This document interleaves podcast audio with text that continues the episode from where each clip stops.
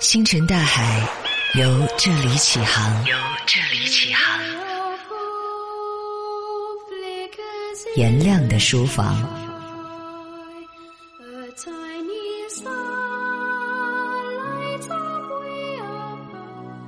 欢迎你回到颜亮的书房，继续来分享到的是台湾大学历史系的许卓云教授所写的这本《汉代农业：早期中国农业经济的形成》，是由江苏人民出版社出版的。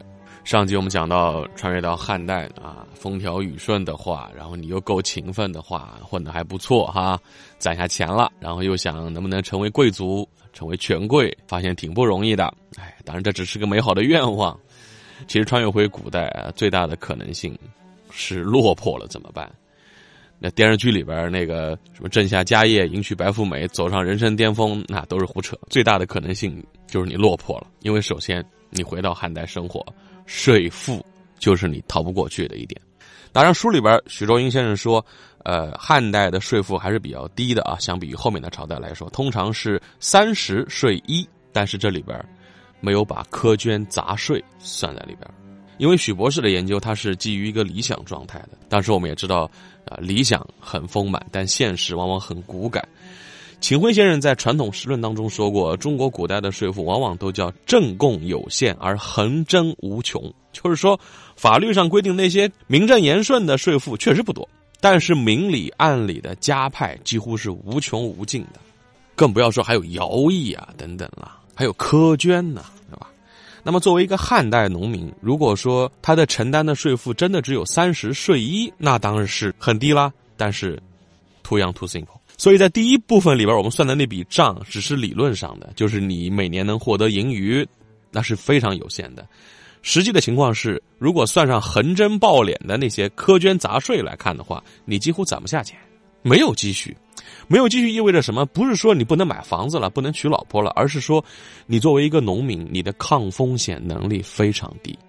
首先，一旦遇上灾年、大旱、洪涝，没有收成怎么办？借钱。乡里乡亲是没钱借给你的，那你只能找村里边那个之前是能人，后来成大户的那家人，找他们借。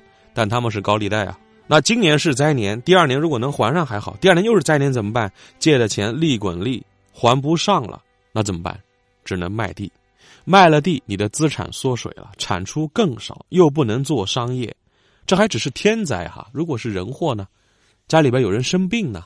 当然那个时候看病不需要说是你花天价的医药费啊，ICU 啊，重症一天几千几万的那不没有，但是你没有劳动力了。你如果家里边一个重劳动力，你啊这四十岁的身体感冒了发烧了，躺家里边赶上农忙，一季的收成没了怎么办？最后的恶性循环的结果就是地没了，你破产了，没有了地，那个时期的农民就是一个破产农民，怎么办？有出路啊，有几条出路，帮你已经摆好了啊。首先，当佃农，租地主的地来种，这样一来呢。在沉重的地租之下，你每天日出而作，日落而息，辛辛苦苦只能换来勉强的温饱。什么盖房子、娶老婆就别想了，供孩子将来什么找豪门去通婚了、当官了就别想了啊！这是出路之一，成为佃农。出路之二，移民啊，因为当时汉代的时候开疆拓土那是很厉害的啊，卫青啊、霍去病啊都很能打。那西北、东北很多的边疆，你，需要人防守，需要人开垦。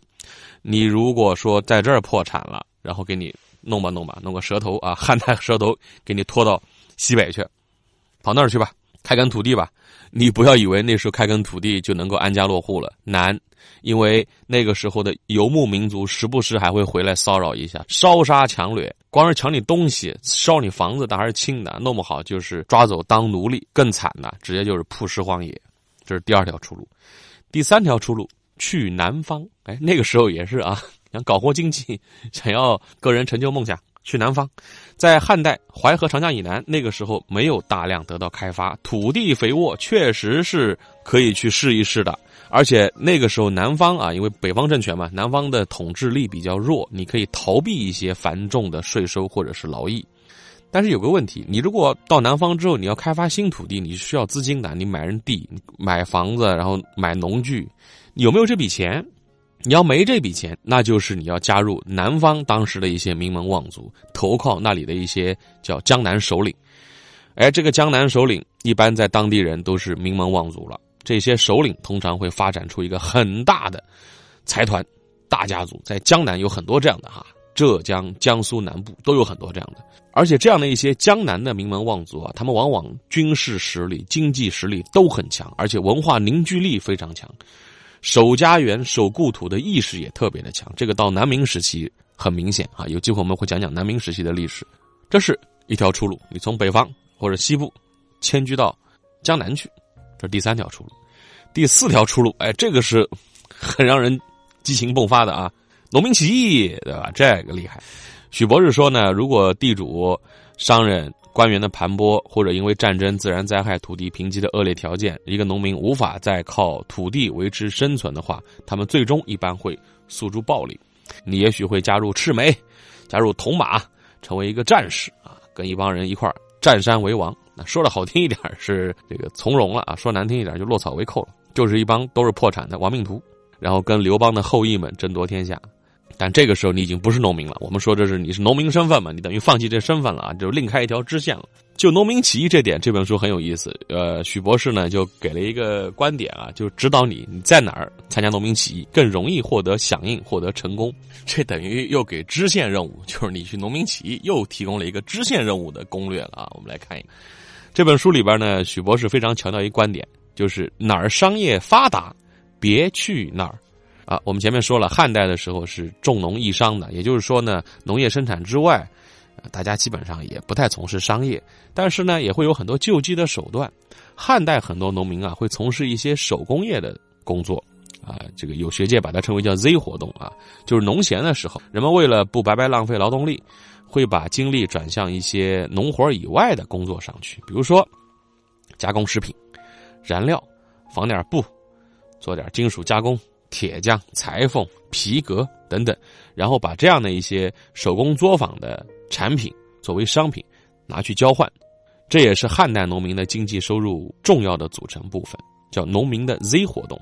这点和我们前面所说的这个重农抑商不矛盾啊，重农抑商它抑制的是纯商业行为，就是你光是低买高卖，而这种商业性农性呢，它强调的是中国传统农业经济当中商业性的一面，这一点对于农业活动是有力的补充。汉代没有说打压，所以在汉朝的核心经济区当中，但凡有着大量的这种商业发达的地方，你要去搞农民起义想造反，别去那儿啊，因为这些地方人家。生活的不错，不会跟你干。而在一些经济衰退的当时的河北、山东，包括江苏的北部，一方面就是土地它比较贫瘠，再一个这些地方啊，比如说黄泛区，对吧？江苏以北、河南的南部、安徽的东北部，这个黄泛区，黄河、淮河泛滥的地方，它容易让人们失去家园，人们被逼入到窘境。同时，这种农业经济又不发达的地方。你去那儿，要是农民起义的话，比较容易成功。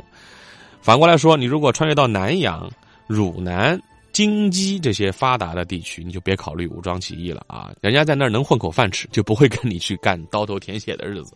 好，最后我们来总结一下啊，我们是以许周云博士的这个汉代农业早期中国农业经济的形成作为攻略。然后做了一场穿越到汉代的一个思想实验。我们首先给大家算了一笔账，了解一个普通的汉代农业家庭的经济情况，然后把当时汉代农作物啊、农业技术做了一次扫描。然后我们假设你混得不错，想要获得更高的社会地位，你怎么来借助权势能够往上走？最后我们说到啊，破产才是你大概率会遭遇到的事情。分析了破产之后汉代农民的四条出路。并且也介绍了许周云先生对于农民起义的一些看法。回到我们一开始说的穿越这个事儿啊，这个我们说了，陶渊明先生想穿越到孔子那个时期。陶渊明不仅是个喜欢穿越的人，他也很重视农业。他曾经写过一首叫《劝农》的诗，其中有一句：“民生在勤，勤则不匮。”意思呢，就是人们生存的根基就是勤劳，只要勤劳就不会匮乏。从汉代农民的生存状态来说呢，这句话只能算是一种美好的。祝愿吧，他们确实很勤奋，但是他们的勤奋不能换来富足和安稳。这不光是汉代农民的命运了，也是此后的几千多年当中啊，封建帝王时代中国农民的命运。所以，我们今天是借这本书往回穿越了。如果有机会，我们再有一本书往未来穿越啊，到未来去看一看，那个时候农业经济是怎么样的，农民的生活是怎么样的。所以，希望不管在哪个时期吧，尤其当下我们在强调城市化的进程，都市越来越发达，网络科技飞速发展的时候，我们不要忘了农业、农村、农民那些留守的人群。好，感谢你关注这一集的颜亮的书房，下集再见。